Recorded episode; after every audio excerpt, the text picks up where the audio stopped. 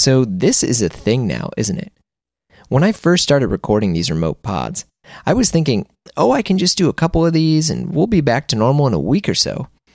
Well, here we are, months later, in a new normal and a new world. I'm not sure about you, but I've wrestled with hope. What does my future look like? What does our future look like? And how will we evolve? Well, we're doing it, and we're doing it right now. My guest this week is full of hope, honesty, and is someone I've always admired for his ability to not only challenge himself at all times, but ask himself how can he help others in the process. In times like these, whatever, all the time, it's so refreshing to hear that, and I'm truly grateful for it. And what's a good conversation without talking about a little punk rock? My name is Jeremy Kirkland, and this is Blamo, a podcast exploring the world of fashion with the people who shape it. My guest this week is Conrad Olson, editor in chief and founder of Scandinavian Man. Conrad and I discuss how the pandemic has changed his relationship with Instagram and social media, the challenges facing online retail, and the complexities of fashion becoming more sustainable in the process. Last but not least, we discuss the similarities of the menswear community with the hardcore punk scene he grew up in.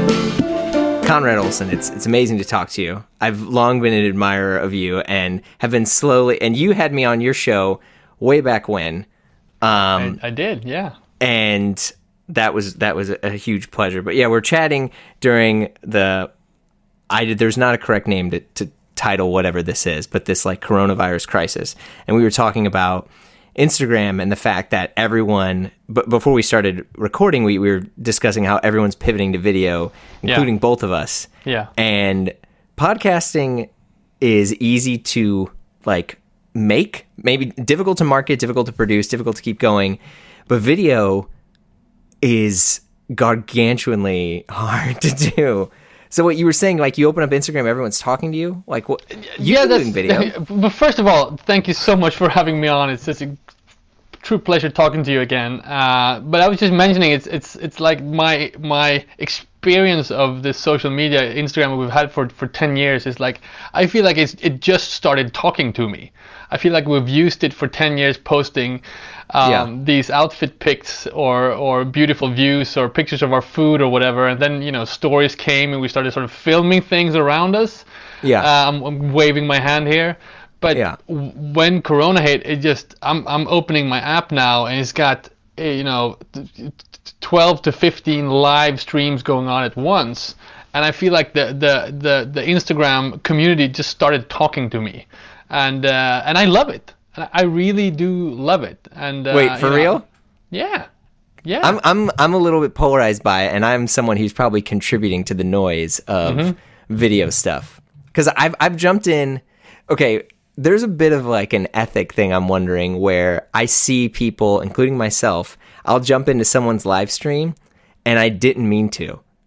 because I just cycled to the next story, and I'm like, shit. And you're like, wondering, are you gonna? Do, will they be upset if you leave? Yes, yes. Because it's, I have nothing against any of the people's live streams I've I've jumped into, but I jumped into one, and it says, you know, that this person joined. So like Conrad mm. Olson or Scandinavian Man joined. Sometimes they say like, joined. "Hey, Conrad here." Yeah, and they're like, someone was like, "Yo, Jeremy, what's up?" And I was like, "Uh, let me just do to... an emoji." I was like, "Really? I'm sitting on the toilet right now. I don't even want to." Someone's like, "Yo, do you want to go live?" And I'm like, "No, no, no, no, no."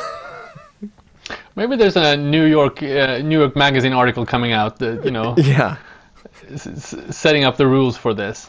Yeah. But yeah, no, really, I, I, I enjoy it. I mean, I've, you know, you know me. I've been doing podcasts for, for quite some time. I really enjoy the audio format. It, it's, it's a way to bring myself closer to people around the world that I admire and I think are doing really, you know, cool stuff.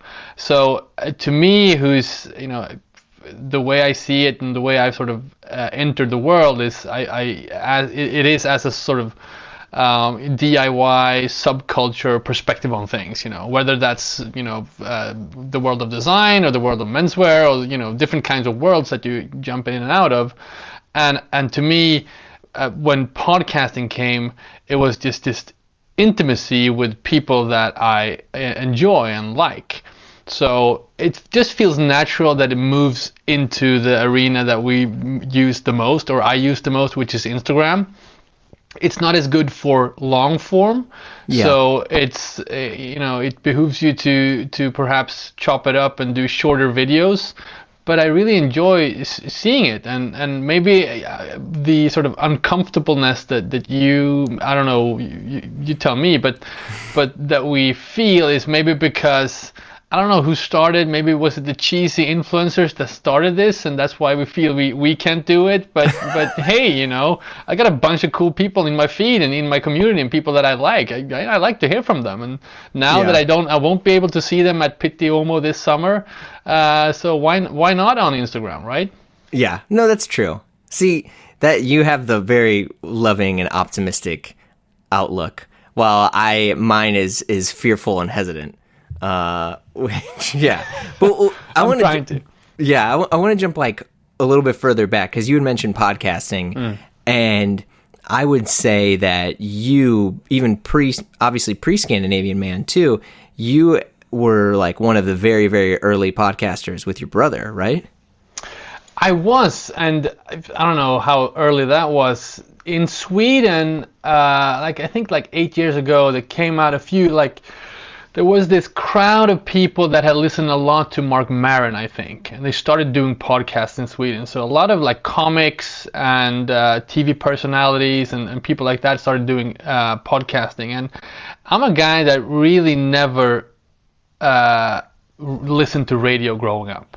So I've, I've I've never had any sort of relationship with with the audio uh, the audio medium, uh, let's say. So I came into audio through podcasting, and I've always been uh, curious of, of new formats. You know, I'm a magazine guy at heart, so I'm a print guy at heart. But but I've always been interested in new formats. I started blogging back in like 2004. Uh, I've jumped on every new social media that's that's come out there because I think I'm I'm just curious that way. So when podcasting came, I, I was just I, I have to do this. I have to, and and it was, it's it's also I think it's liberating for a guy who is also a writer at heart. Mm. It's almost like cheating. Like, if what, you- what do you mean? Now, if you're writing, you have to sit down and be thoughtful and make sure the sentences, you know, pull together and they Right. end in a cool way. But if you're just talking, you're just talking, and you're making content, just you're sitting like this, like you and me right here. And Yeah. you know, I noticed that that could be as an interesting um, format to to take in stuff and learn stuff, especially learn stuff. I think it's much easier in audio. Yeah. Um, but but also to it's just an entertainment and and if you're looking at any sort of uh, futurist right now where where uh, technology is going everyone's saying that audio is the next next frontier the next step we see it now with these sort of home speakers that are listening to us and we're talking to Right. if you if you see the movie Her with Joaquin Phoenix that came out like five or six years ago, his interface with the computer is audio. He's talking to the computer, and Yeah. he's you know he eventually falls in love with it. Uh, but that's another story. But I think audio is. It's I, I think I find it super super interesting and I, I feel like there's going to be an explosion and you just mentioned to me it's hard to find mics these days because everyone's at home trying to be a YouTuber or a podcaster or you know Instagram liver um, so I think I think what this this situation we're in right now is probably gonna you know exponentially exp- explode the the need for audio.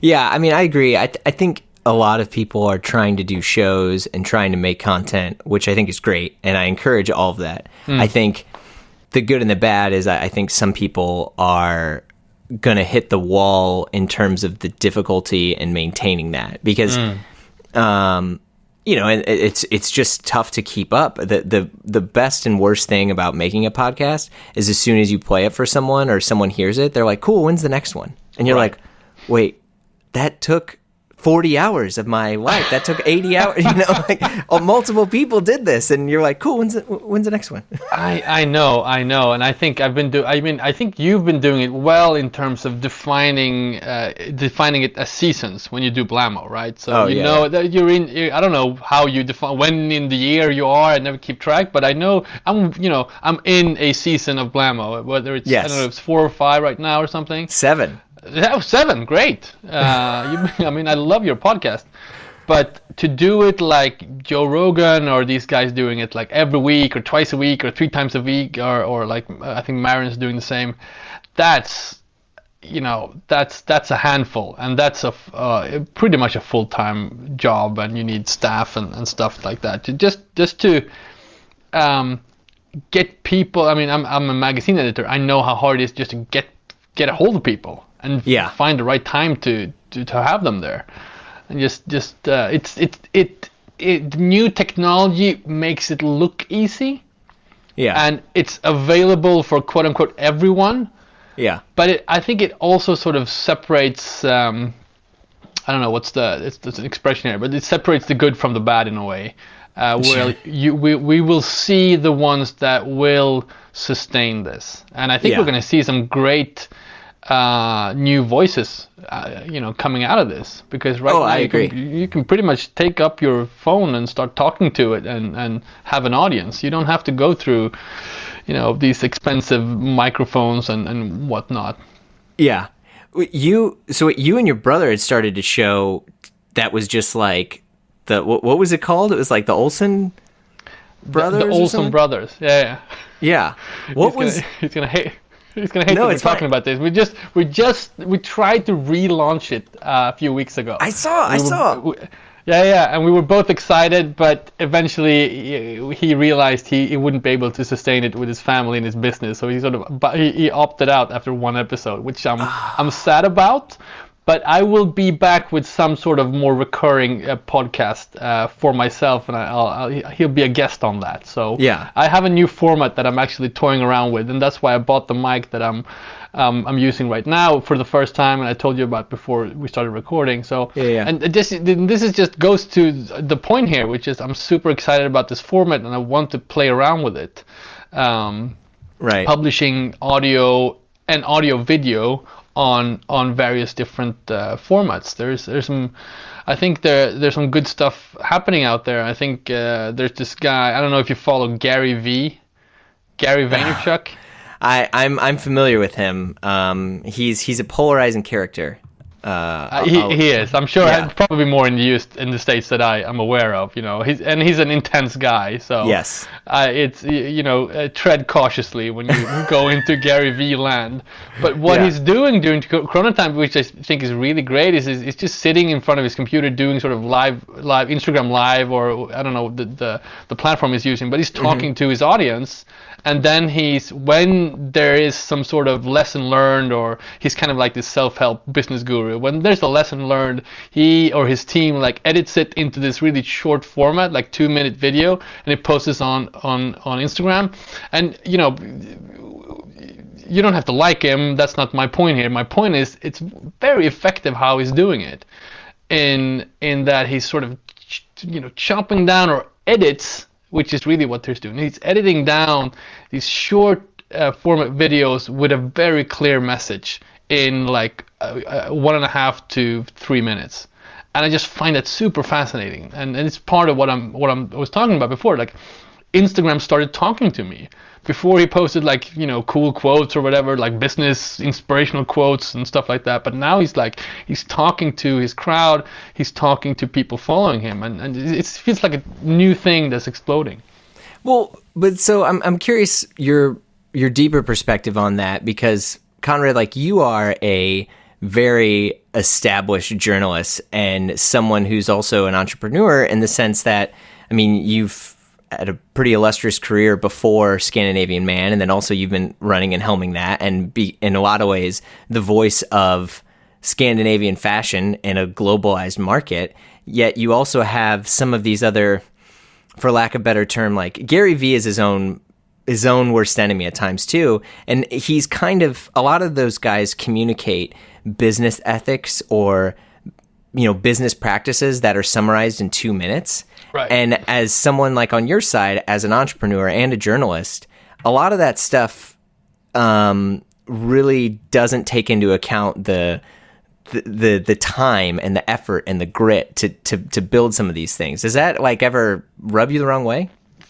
I don't know. I'm actually I'm I'm in a period of consuming these guys right now. I'm curious okay. about how they're doing it. Not so much. I mean, as I said, tread cautiously and and right. and you know, in Sweden we have this expression. Maybe it's in English too, but take it with a pinch of salt. Yes. Um, yes.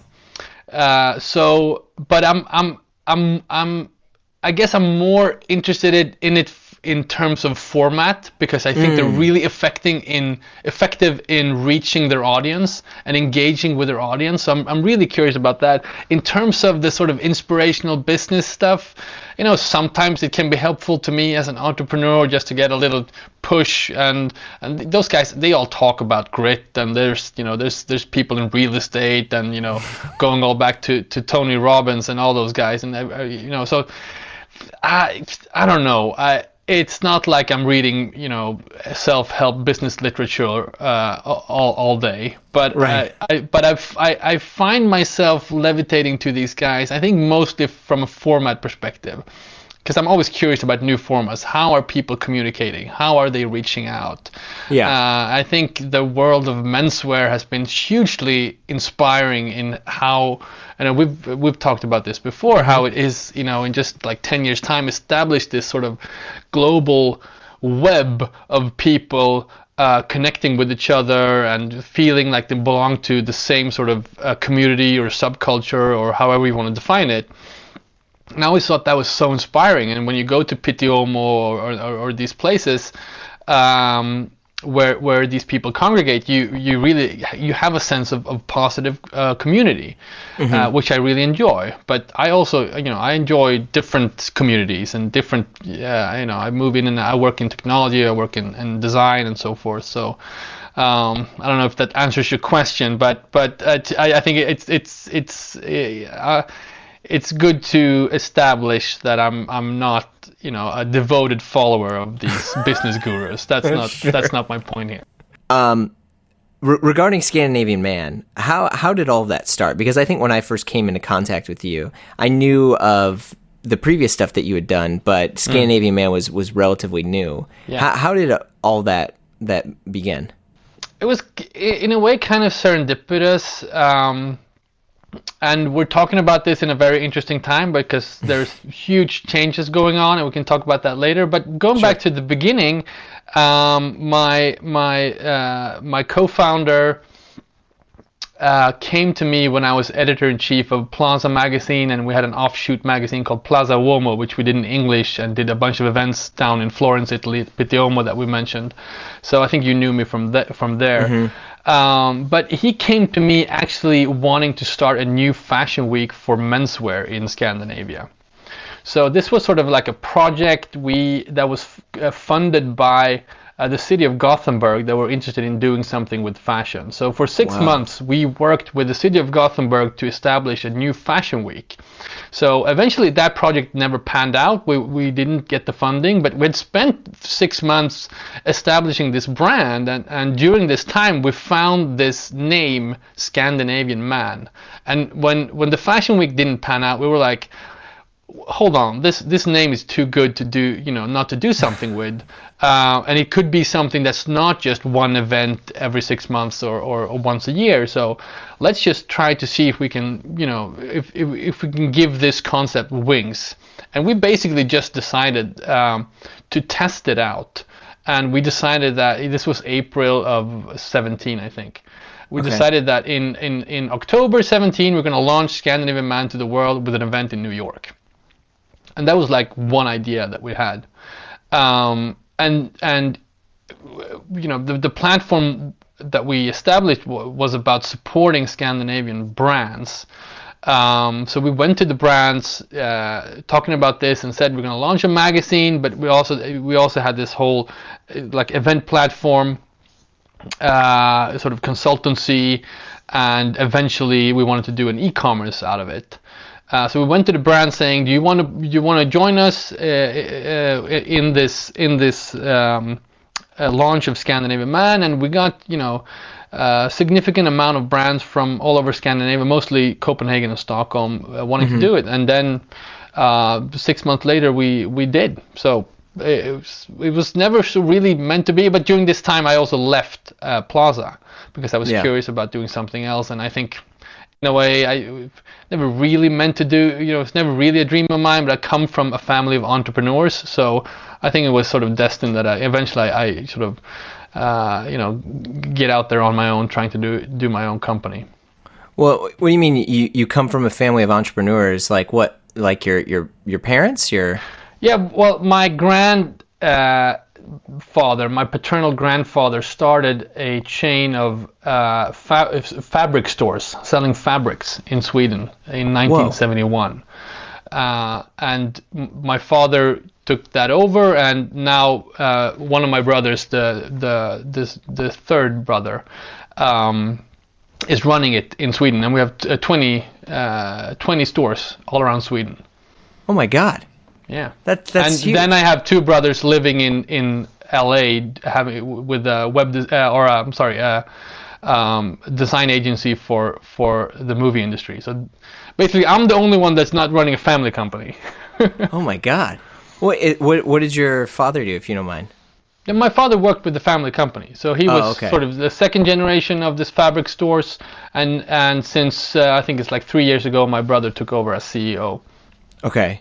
Did you feel pressure to kind of be involved in the the family thing? Not at all. He never pressured any of us. In fact, you know, growing up, he always talked about selling the business. Uh, so um, no, he was. My my parents was was really supportive of of anything we wanted to do ourselves. I come from a city up in the north of, of Sweden called Umeå and had a really vibrant sort of punk and hardcore scene when I grew up. So I, I kind of grew up in that world uh, played in bands myself. My my older brother played in bands, and my father was always you know driving us around from from rehearsal and and and you know uh, doing concerts and stuff. Um, so my thing, I I think I knew very early on that I wanted to write. Um, that that's something I knew. So being an entrepreneur, you know, I I was how, how old was I? I was like 37 when I started Scandinavian Man, 36. Right. So it took that long for me to be in a situation, in a kind of entrepreneurial situation. My drive has always been sort of you know, what the kids today call creating content, you know. Right, But yeah. I, I'm a I'm a writer at heart, and I started my own sort of fan scene in the punk punk scene in Umeå when I was uh, 17. So That's right, because you have when I remember when we did your show Yeah. a couple years ago, you had mentioned that there was a connection with you and Refused. yeah, What? those are my homies. Are you kidding?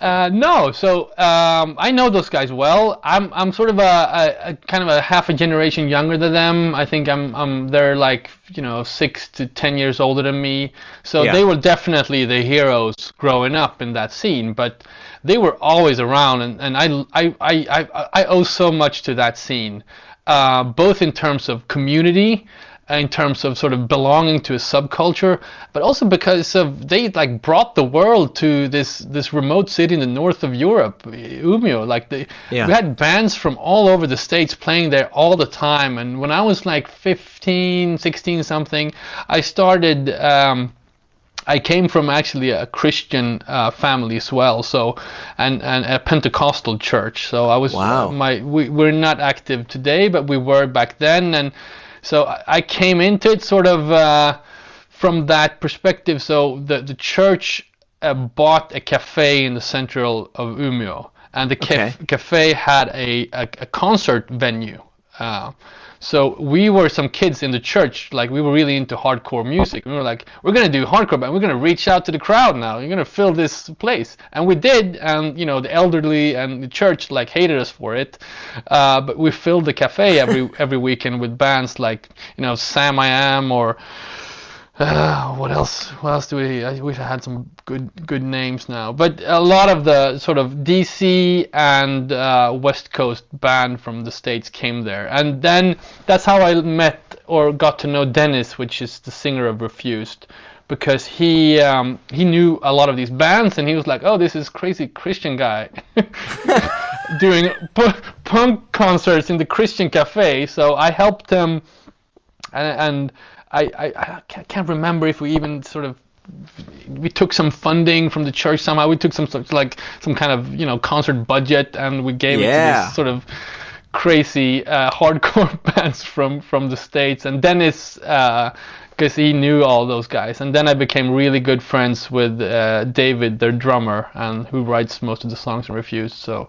Yeah. that's that's that's that's my crowd. That's how I grew up, and a lot of there's a lot of famous musicians coming out of uh, um, Swe- uh, out of coming, you know, they're big in Sweden, like Deportees and uh, all these other bands are, are from Umeå as well. So, b- b- folks I grew up with.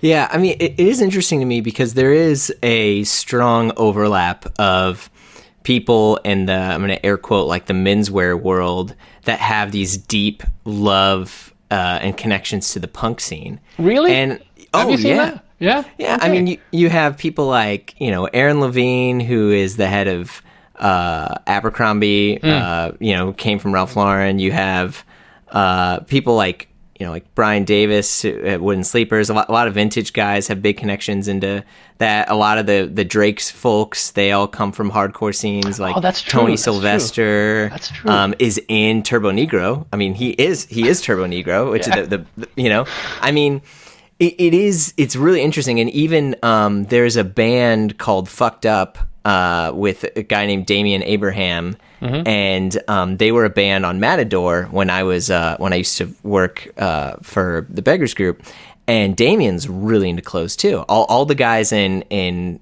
in Fucked Up, I remember when they came to New York because they're a Canadian band.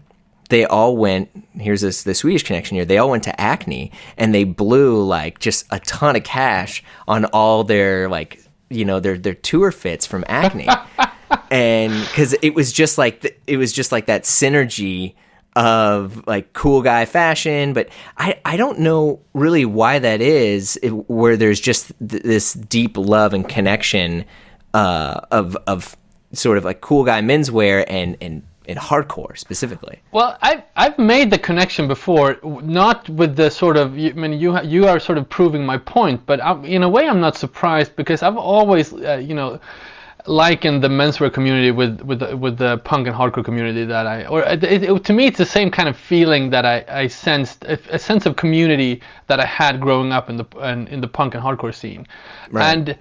I don't know. I don't. It, we can talk about it here and try to dissect that. But you know, for for one, I think it's it's obviously nerding out on stuff. Obviously, you know, you know, on the one hand, it's music. On the other hand, it's menswear, and you know, all the all the you know um, wells you can d- d- dig deep in there. Um, but I think also there's this sense of of kind of like a positive community because the hardcore scene at a glance, like anyone looking from outside in, thought it was like, wow, these crazy people, and they sort of, you know, they're really violent concerts and these mosh pits and this everything, and it's like, it, it's, it, it looked like like a scary place, but uh, from the inside, it was really sort of, you know, loving and, and, and, and everyone cared for each other and everyone was supporting each other and all the bands were supporting each other. There was really no competition because everyone was sort of creating the scene. And I kind of sensed the same thing with the menswear community. I think and and to to contrast that, uh, especially the menswear community that you're talking about and sort of what you see at Pitti Uomo, but to contrast that with the rest of the fashion world, which, which can really be harsh. And maybe Extremely. this is a gender thing. Um, you know, I don't want to go too deep in, in this analysis, but but I can just I can just uh, you know uh, testify to my experience, and and I can really there are similarities in how uh, there's a sense of community here and how you approach um, your your your craft or your knowledge or the things that you learn or, or your things that you're good at. And I think you, the podcast that you are doing, is a very sort of supportive, uh, positive uh, uh, podcast. And a lot of those guys that you have on, they all know each other, support each other, and it's like a shout out all the time to all these people. And I I, I kind of sense that from from the punk and hardcore scene growing up. Yeah, yeah, I think you're right. I think a, a lot of the these things, and maybe it's still because menswear, you know, the the air quote there is is still for some people really new. I mean, there's still a hmm. lot of guys that I'll talk to about clothing, and they're a little bit caught off guard by a guy liking clothes, just like it doesn't seem too masculine to them. Still, I mean, this is 2020, you know, and, Right. and, that, and that's like an issue for them. So maybe like it's it's that sort of thing into which we all have something that we can agree on, and that there's this common ground. But yeah, I, I don't know. It, it is it is strange because when you when you think of um, more mainstream fashion, you do have a very heightened competitive mindset in there.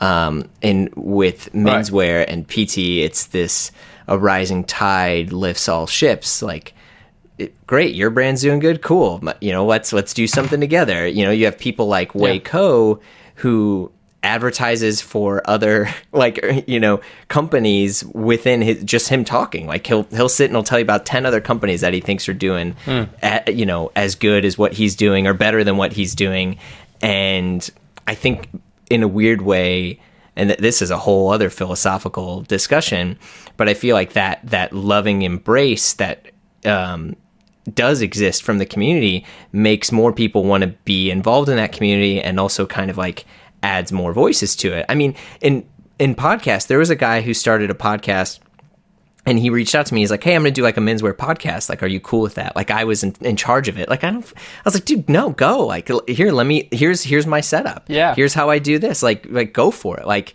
more voices, like more people doing this. This is going to be great. Like, a- and and it'll turn more people onto this. And and I anyone who ever reaches out to me about like how do I make a show or anything, I'm like, here you go. I, I even have like a custom email template now where it's like this is exactly what Oh, I really? use.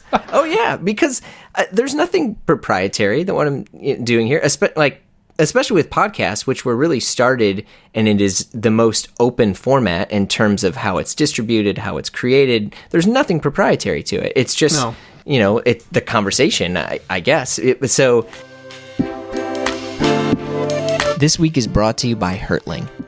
Hertling has been making premium menswear in Brooklyn, New York since 1925.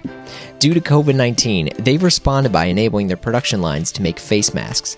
Since March, Hertling has manufactured and donated over 20,000 face masks to essential workers, local hospitals, and fire departments in support of face mask aid. As masks are going to be part of our lives for the foreseeable future, Hertling is now offering face masks direct to customers online.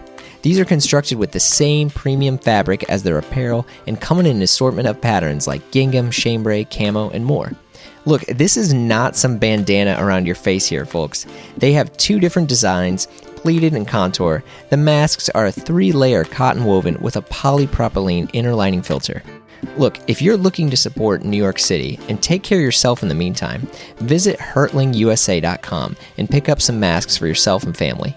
Use the promo code BLAMO, and every mask you purchase, they'll donate another mask to essential workers via Face Mask Aid.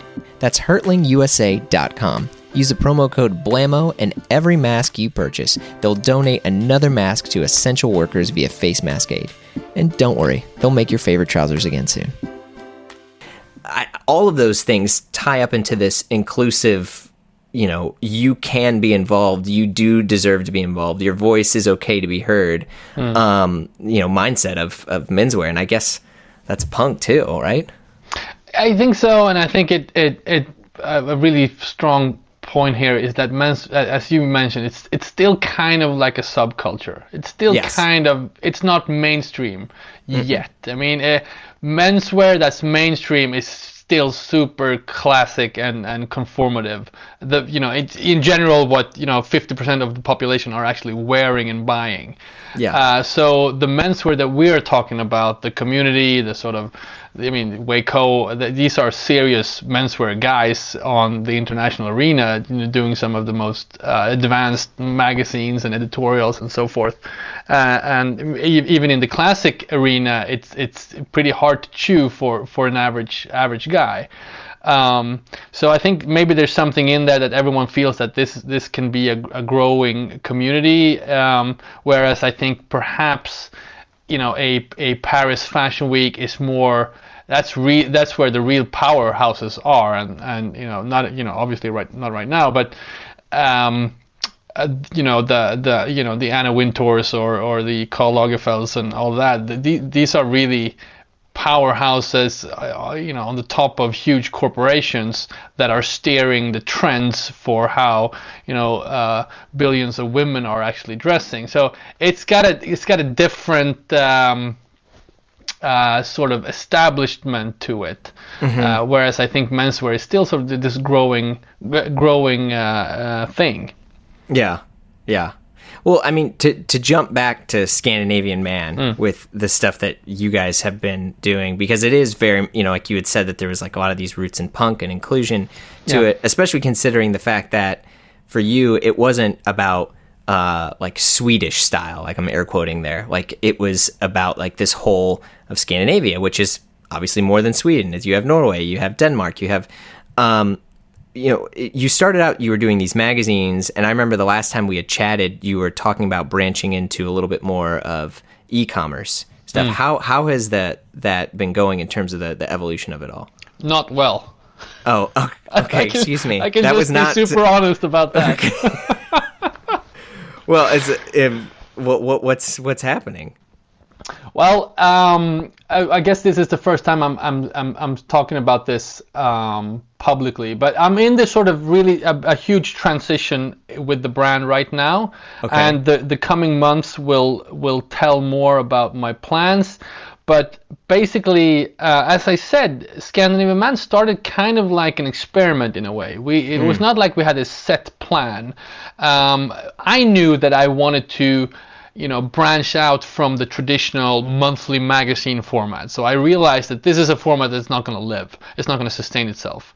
Um, so, and i was curious about all these other types of platforms. I started a podcast with my brother. I was blogging. I had my own social media. And, but i had sort of all these other formats uh, you know, like the podcast, like my own social media, that were living outside of the magazine brand that I was working with at the moment, and right. I was not really getting response from the publisher to do this stuff. Um, in, a, in, in any serious manner within within Plaza where I was. So I really felt I wanted to start a an editorial brand that had all these elements, that had the element of an event or a podcast and strong social media presence and all that. And and this is something that I still really believe in. So um, and you know we I'm, I'm super proud. We publish we've published five biannual magazines. We, I think we published uh, seven or eight uh, sort of these seasonal newspapers that we we um, distribute on fairs like Copenhagen Fashion Week and, and Pitti Uomo and, and so and mm-hmm. so forth. Um, we've done I think plus 40 events during this time. And then we also had the idea of connecting an editorial brand with uh, uh, e-commerce. Mm. So you know, obviously inspired by the the evolution of you know that that started with Net-a-Porter and and later Mr. Porter, which has been hugely influential, and I think um, we we. Um, we were on the right track. I think we, we didn't think wrong. The idea was was really good. Uh, and I think I and I still believe in the sort of the convergence of content and commerce. I think we're going to see a lot of things happening there in that arena uh, going forward. It just really didn't work out for us. So um, actually, what I've been doing for the past um, couple of months is sort of restructure the company uh, and move away from this whole retail thing because we sort of took on a, a, a huge beast that we uh, we we underestimated the um, amount of energy and uh, actually cash that was needed to uh, grow a business like that. So yeah. our our content business, our magazine, the stuff we do for brands in terms of uh, helping them with with um, uh, sort of like content agency work or or uh, creating campaigns and stuff that's still valid. And uh, that really sort of stands on the shoulders of this editorial brand that we've built. But uh, yeah no I have to admit the, the e-commerce didn't didn't work out. Yeah. Well I, am first off I'm sorry to hear that. But um, I, I wonder if it feels to me from my own experience that when you think of brands and you think of companies, there's usually a form of customer loyalty to them. Mm. But with e-commerce as a as a whole, I feel like there's really no form of customer loyalty with e-commerce. It's it's where can I get whatever it is the cheapest way and the fastest way. Yeah. Um, and, and and so it turns into um, you know it- just a cash bleeding game when you look at uh, companies like Mr. Porter who spend you know seven figure amounts on just Google AdWords just to boost their their search engine optimization into which if you search you know Brunello Cucinelli you get the Mr. Porter ads first and then having a way to get it to him as quick as possible and to which some cases I mean and this is you know this is not like private information but um, some of the folks at Cucinelli would be like yeah Mr. Porter sells Cucinelli better than we can on our e-commerce just because of how much money Mr. Porter was spending on that customer acquisition cost to just Right. keep people in that system. And and you know, in in a weird way though, all it takes is someone else to sell some other brand for just slightly cheaper and then hmm. there goes that that market share. It's it's weird. Yeah, I mean for sure, and uh, there are a lot of lessons learned that I, I, I'm, you know, I've been digesting for the past few months, and I probably will uh, in the months to come. But I think I, I was speaking to another, uh, you know, one of the most successful e-commerce sites uh, here in here in Sweden, and he was saying like when they started 20 years ago, and they've, they've been they've been at it for 20 plus years. You know, 10 years ago, they they they as he said it, he didn't pay quote unquote rent but now we and obviously as an e-commerce uh, you, you would like but you don't have any retail stores so you don't have rent. But yeah now we have to pay rent to google and facebook and all these people because they are controlling the the customer traffic. So the old model is you had a store on the high street you paid rent to be on that you know lane where people actually the consumers were traveling on or walking on so now those lanes are are virtual digital and they're controlled by these huge um, um, uh, you know uh, um, tech companies uh, facebook and Right. google and so forth and they're controlling the customer you know movements and so, as as you uh, to your point, as an e-commerce, you have to pay rent to these guys to even get access to the to the consumers. That you're abs- I don't know why I didn't put that together. That's a very very astute observation because Yeah, and I think I'm I'm not Yeah. sure how you know uh, Mr. Porter how success you know if you look at the you know I'm I'm speculating now, but the, what I've heard is that they're also it's not obvious that it's a successful business. At, at least not you know one of- one of the point is points is we haven't seen that model replicated you know tenfold or hundredfold. There are not a hundred different Mr. Porters out there that are combining these high-level editorial content with e-commerce. Um, there are a few that are doing a, a fairly good job, but but it's not like it's a it's a it's a an, an obvious success success successful uh, business model. Yeah, I, I mean, as we're recording this, I think uh, Moda Men's recently uh, decided to, I don't even know what the correct word would be, but they just more or less shut down and are winding that entire business down. So Moda Operandi, the the men's side of, of the e-commerce thing, they just folded it all. And the weird thing is, is I Really, what like happened to Josh? no. Uh, Josh is still there, and he's there winding it down. But I think right. as soon as I think he has maybe a month or so. We we were we were chatting the other day. I think I love Josh. yeah, his um, me too. I mean, the good thing is Josh is a smart guy. He's a talented guy. He'll end up on his feet. But I mean, poor guy. It there, there's so many walls that you just slam into trying to to stay afloat in the the industry of menswear.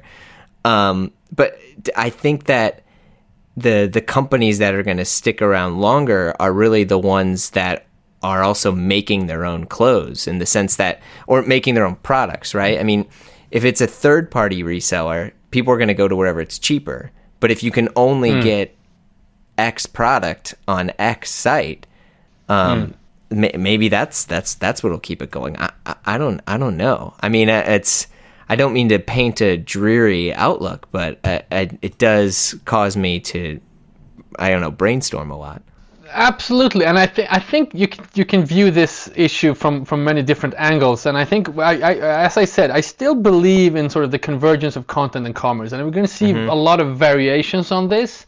But I think a lot of people coming from a traditional, a lot of guys like me coming from a traditional like magazine uh, world were hoping that like Mr. Porter was the salvation. Like, okay, they brought in Jeremy Langmead from Esquire, and they, they hired a bunch of all these you know really talented writers and editors from the world of magazines, and the world of magazines was like, it's it's it's crumbling, it's it's, you know, it's going down, it's it's, it's Right. sinking ships. Like, but the the Mr. Porters of the world is going to save us, and they're going to hire talented writers and editors and pay them a, a really nice salary to do this stuff in that arena.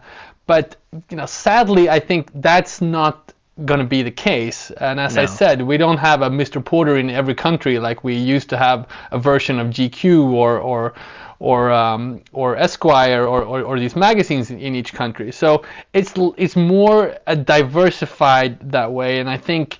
I, I think the responsibility, or I think, uh, I guess responsibility, but I think it you we will see this development more uh, on the brand side, meaning brands need to become content creators, and we see that this more. And I, I use this word content creator. It's okay. Fucking- You're okay. I, I hate it because I'm an old magazine editor. I, you know, I'm a journalist, right? So I don't Right. like the word content creator. But we're gonna see brands that need to speak to their audience um, with credible content. Right. So, uh, and we're seeing some a new wave of brands that are sort of what you call, you know, digitally native. They start and they are sort of more savvy in this way because they know they have to speak to the, the to the to the consumer. Whereas a brand that's been around for hundred years, it's not really in their DNA to talk directly to the consumer. Um, it's in their DNA to produce clothes and sell it to a retailer that's what they've been doing for for the majority of their lifetime. So Yeah. this notion of actually speaking directly to the consumer, having a website, you know, having social media that you have to update, you know, twice a day or three times a day, and there are like now seven or nine different social medias that you should be on with your messages. That is a, a, a daunting task for most brands, and I think uh, uh, you know, part of what we wanted to do with Scandinavian Man was sort of come in and take some of that responsibility. So sort of, you know, um, uh, and and sort of take the pressure off in a way, and and you know take care of the content. And we we built this you know uh, lavish marketplace where the brands could feed in their products, and you know in a way I think there's there's, there's still merit to that idea, uh, but it, it's just uh, as you said, since it's so fast paced and the consumer is so uh, driven by price and uh, accessibility um, in, in terms of how fast they can get the product.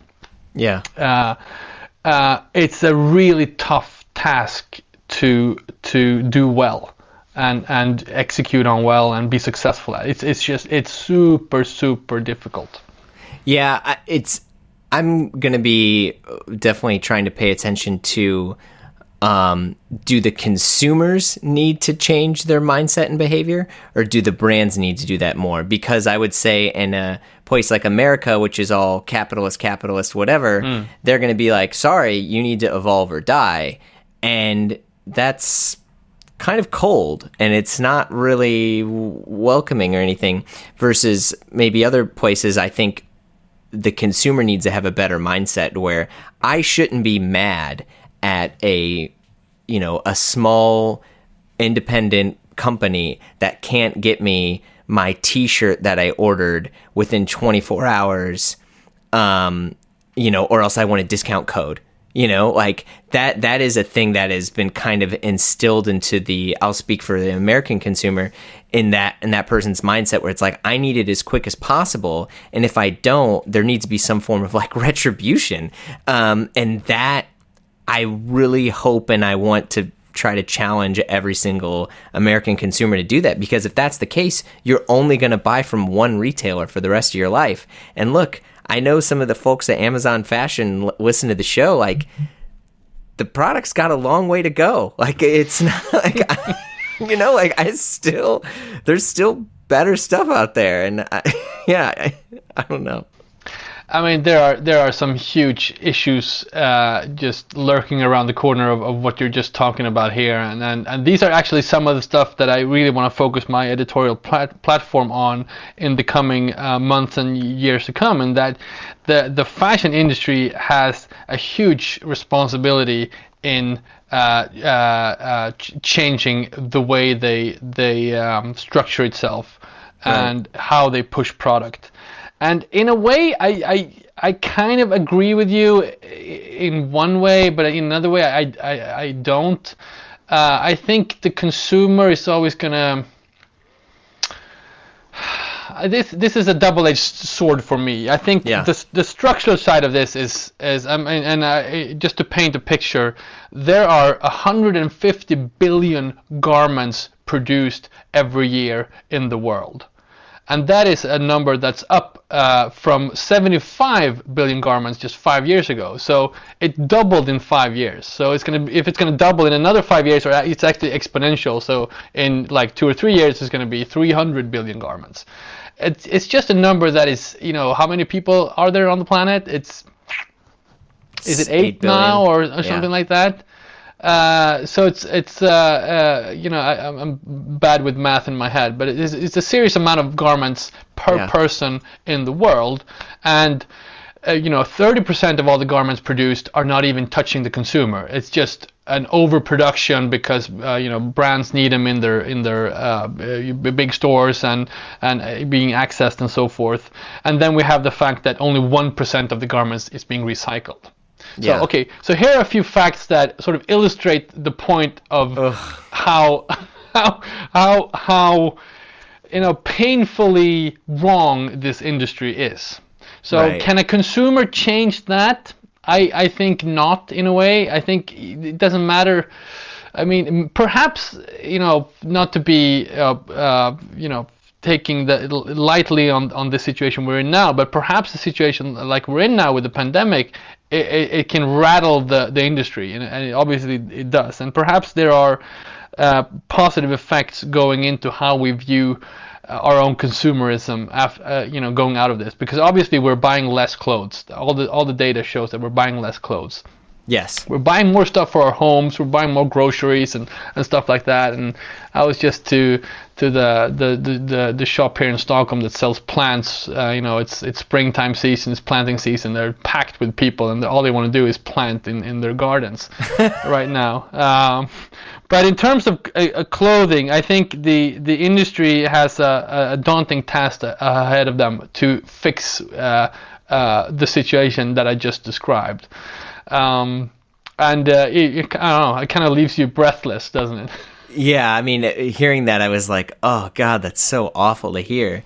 But Yeah. it's it's definitely, you know, uh, I talked to Maurizio Donadi, who does atelier and repairs, and he's very much in the camp that it's just like, look, there doesn't need to be this many stores, and there doesn't need to be this many brands, No. and it's while I agree with him, I have to realize that by agreeing with him, that also means that some of the brands that I do like, in a way, I'm saying they don't deserve to be there unless they are good enough. You know, I'm like, I'm even trying to be cautious as yeah, but that's a tough. I mean, it's a tough one, and you know, obviously, a lot of responsibility, uh, you know, is is on the shoulders of the fast fashion brands that are are you know uh, producing Yeah. a majority of, of this these garments that I'm talking about, and, and I'm not I'm not only talking about H and M and Zara. There are also you know you know we see Amazon going into this field. We you know Walmart and all these players. They all have, uh, um, uh, they're all selling clothes. So Yeah. they're they're part of it too. But yeah, no, that's that's a tough one, and and you know we're seeing uh, we've seen a growth in fashion here in Scandinavia as well. Um, I started seeing a couple of years ago, and definitely during last year, that a lot of the brands were struggling, and you know I've, uh, sometimes and, and it's hard to it's hard to admit because it's it's as you say it's part of the community. These are guys we really love and like and they're doing great stuff and they're doing cool designs and you kind of wish that people bought this stuff that's better than the fast fashion stuff. Uh, but but for sure some of these brands perhaps don't deserve to exist and that's a really tough a tough uh, Yeah. truth to to chew to chew a tough cookie to chew. But uh, and on the other hand i'm always i'm always whenever i'm talking about the, the fast fashion guys I, I always try to be humble to the fact that um, what fast fashion is doing also because it's easy to become elitist in this way and say mm-hmm. you know everyone should buy their you know tailored suit and made to measure and keep it for 20 years and don't buy anything else and that's just better for the environment because you you know use it longer and there's there's there's something to that. Uh, another statistic is that we use the clothes on average three times before we throw them away or put them in the in the closet. And as I said, one percent is being recycled. So it, it, most of the stuff that we consume is just you know uh, it, it, just turns into waste. Um, so but but in terms of the fast fashion brands, they are also making sure that people with lesser means are able to to clothe their children and buying you know sneakers for the children to use in school for uh, various activities and so forth. So I think they're they're uh, it's not an easy fix to say you know quit fast fashion. I think it depends on how, how you define it, but like to say that fashion shouldn't be cheap like that is is kind of elitist but it, it, to me it's like it, it, it has boiled down to like this numbers game. If, if we you know this 30% that i was talking about the 50 billion garments that no doesn't even touch the consumer can we cut that away? I mean how that yeah. you, have done a huge shift to the planet and the impact of, of the planet. And or can we use the the clothes on average six times instead of three? That's also a, a major major uh, change. And we got some of the brands coming out sort of advocating for for longevity in in in the garments. And i think that's great and sort of teaching the consumer to don't just wear this on friday night and throw it out on on saturday morning. That's that's just not a good way to go and it's really hurting our planet. Yeah. Um, so but it's so it's a complex issue um, but but yeah, yeah. It, it, it. Everyone has a responsibility here. No one, no one is untouched by this problem because we're all consumers, and uh, we, we, you know, both you and I work in an industry where we take money from brands that, you know, has the purpose of selling more, more, more clothes. So, yeah. I mean, we're all at fault in a way, and you know, the best we can do is just talk about it as much as possible and, and shed a light on it, and and you know, I think you know. If, not to be preachy here, but you know, awareness is is the way to go here. No, I mean, first off, thank you so much for for also calling out the fact that the whole you know buy less but buy better is it's a very privileged mindset to have. Um, I mean, when I was younger, we um, you know I would say some of my wrestles with materialism and specifically luxury items were because when I was younger, my family and I we couldn't afford um, new clothes. You know, like mm. that. That's an air quote there in the sense that like we couldn't get you know the, the new stuff uh, or the the cool stuff. Um, and so we would go to thrift stores, or we would. I remember we had some neighbors, and they would give us some of their old clothes.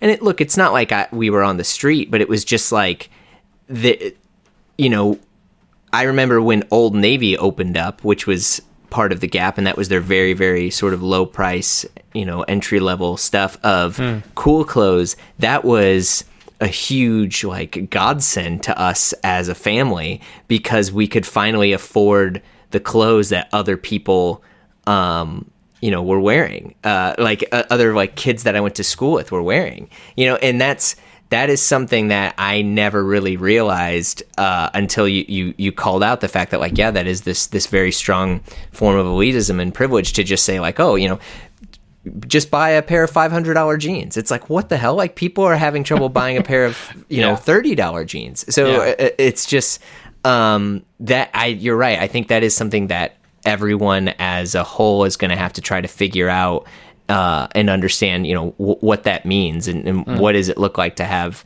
recycled stuff, and then also how do you make clothes that are in a sense communicating to everyone else who you are as a person that you can belong. I mean, that, uh, this is this is some very deep psychoanalytical stuff. yeah, I think I mean it's it's almost existential, right? And it, there's yes. no really there's definitely not an easy fix, and there's no easy like solution. And I I'm I'm always hesitant to anyone that, that advocates like one perspective on this. So like yeah. I'm only buying vintage or I'm only buying clothes that I can wear for, you know, 5 years or 10 years or more or it's like it's it's much more complicated than that. And and sort of counterintuitively uh, I think you know, it, it is actually some of the big players like H&M, like Zara and so forth that will uh, be able to, and I know there's work being done uh, on this field that will be able to to enforce technologies that that will will uh, make the supply chain move more um, uh, what's the word here more more effectively more effective uh, so for instance if mm-hmm, we have this mm-hmm. this 30% of overproduction um, uh, a, a, way to solve this is to make sure that it, like machine learning and AI and all these technologies make sure that we don't we don't overproduce and we try to more in real time assess the demand that's out there. And it's also and to be honest, like you can go into furniture as well. Like when IKEA or H&M do uh, a major push with uh, like organic cotton or or these better materials, it has a major impact on the planet. Whereas if a small cool yeah. brand from you know the lower east side of New York is doing like oh we're doing we have, we have good production we only source these types of materials and you sell it to a small little niche cool crowd it doesn't really have an effect on the planet at all uh, to be frank you know yeah. from, from just to give another type of perspective on it so it's it's really one of those you know life issues that doesn't have um, a fixed solution. And and as I said I think we're we're sort of all accountable. And the the best thing we can do is just talk about this. Yeah. Wow. Uh, I did not anticipate us to go anywhere like this in this conversation but I am elated and overjoyed. See this is why I didn't send you talking points ahead of time because I'm like Conrad he knows good. he's a good journalist. He knows what he's doing.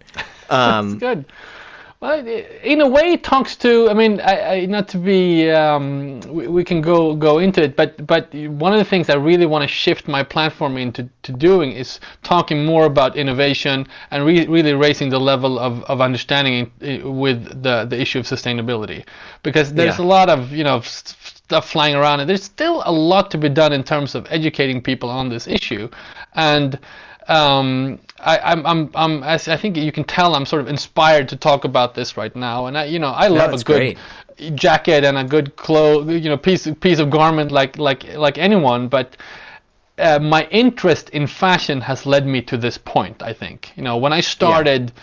you know, following Tumblr, what, what's it now? Is it like 11 years ago or 10 years ago or, or something like that? Yeah. 12 years ago that's where my interest in fashion started, and that's this this whole sort of rabbit hole of of, of, of getting to know on social media all of these guys, not like personally getting to know them, but but but following them and you know like Aaron and and Nick Wooster and all these guys. They were sort of like cool.